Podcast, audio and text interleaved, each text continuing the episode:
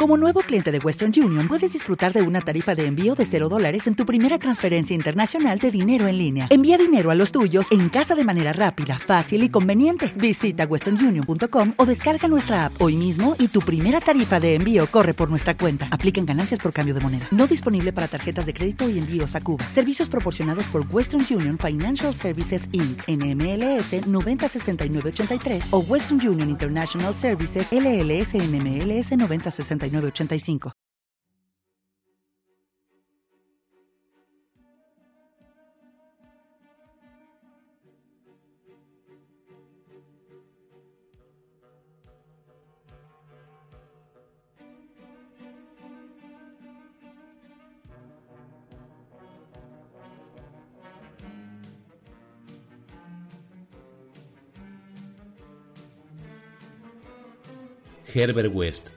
Reanimador.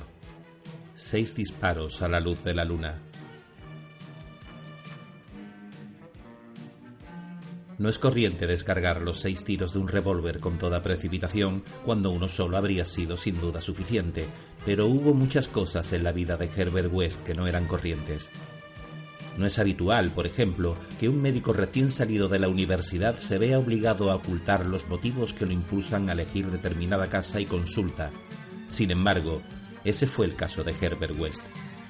Cuando obtuvimos él y yo el título de la Facultad de Medicina de la Universidad Miskatonic y tratamos de paliar nuestra penuria instalándonos como facultativos de medicina general, tuvimos mucho cuidado en ocultar que habíamos elegido nuestra casa por su aislamiento y su proximidad al cementerio. Un deseo de soledad de esta naturaleza rara vez carece de motivos y como es natural, nosotros los teníamos también. Nuestras necesidades se debían a un trabajo claramente impopular. Externamente éramos médicos tan solo, pero por debajo de esa superficie había objetivos de una importancia mucho más grande y terrible, ya que lo esencial en la vida de Herbert West era la búsqueda en las negras y prohibidas regiones de lo desconocido, en las que esperaba descubrir el secreto de la vida y de devolver la animación perpetua al barro frío del cementerio.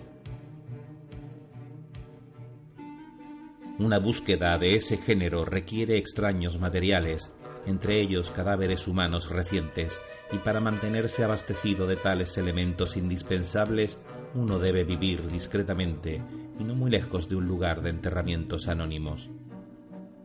Wes y yo nos habíamos conocido en la universidad y fui el único que simpatizó con sus espantosos experimentos, Gradualmente me había convertido en su ayudante inesperado y ahora que abandonábamos la universidad teníamos que seguir juntos. No era fácil que dos doctores encontraran salida juntos, pero finalmente, por influencia de la universidad, se nos proporcionó una consulta en Bolton, pueblo industrial próximo a Arkham, la sede universitaria. Las fábricas textiles de Bolton son las más grandes del valle de Miskatonic y sus operarios políglotas no han sido jamás pacientes gratos para los médicos de la localidad. Elegimos nuestra casa con el mayor cuidado y adoptamos finalmente un edificio ruinoso próximo al final de la calle Pond, a cinco números de nuestro vecino más cercano y separada del cementerio tan solo por una extensión de pradera cortada por una estrecha franja de espeso bosque que hay al norte. Dicha distancia era mayor de lo que hubiéramos deseado, pero no encontramos una casa más cerca, a menos que nos hubiésemos instalado en el otro lado del prado, lo que quedaba muy retirado del distrito industrial. Pero no estábamos demasiado descontentos, ya que no teníamos vecinos entre nosotros y nuestra siniestra fuente de abastecimiento. El camino era algo largo, pero podíamos transportar nuestros mudos ejemplares sin que nadie nos molestase. Nuestro trabajo fue sorprendentemente abundante desde el principio mismo lo bastante abundante como para satisfacer a la mayoría de los jóvenes doctores y lo bastante abundante para resultar un aburrimiento y una pesadez para aquellos estudiosos cuyo verdadero interés residía en otra cosa.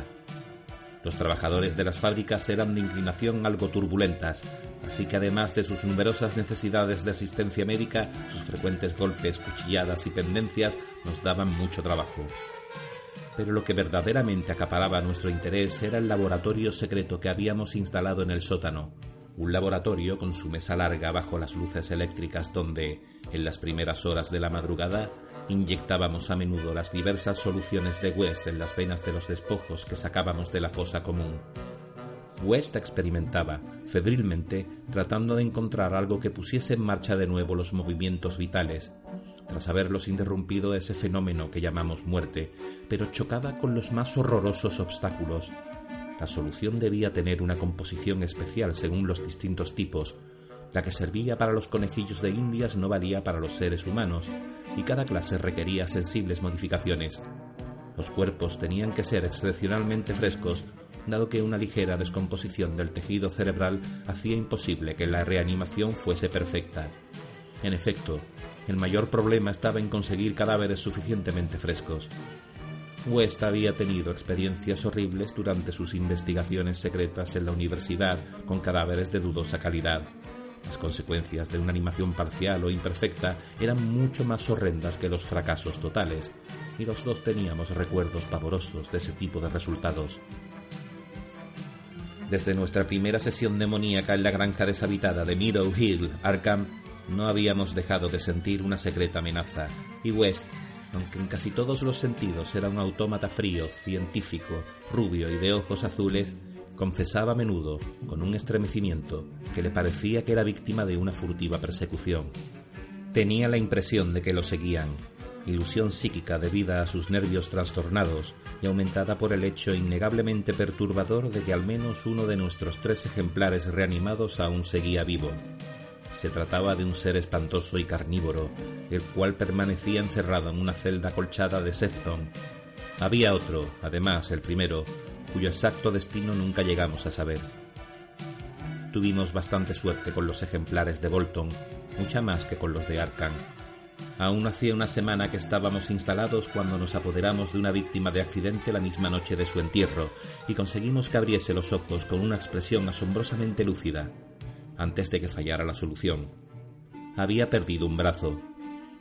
De haber tenido el cuerpo íntegro, quizá hubiéramos tenido más suerte.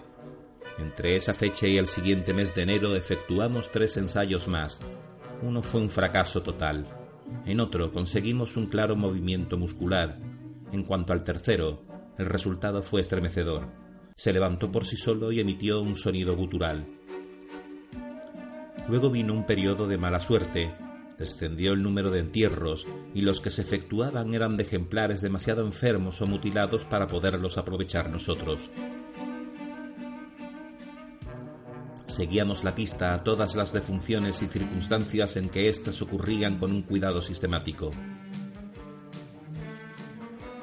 una noche de marzo. Sin embargo, conseguimos inesperadamente un ejemplar que no provenía de la fosa común. El puritanismo imperante en Bolton tenía prohibida la práctica del boxeo. ¿Te está gustando este episodio? Hazte fan desde el botón apoyar del podcast de Nivos. Elige tu aportación y podrás escuchar este y el resto de sus episodios extra. Además, ayudarás a su productor a seguir creando contenido con la misma pasión y dedicación.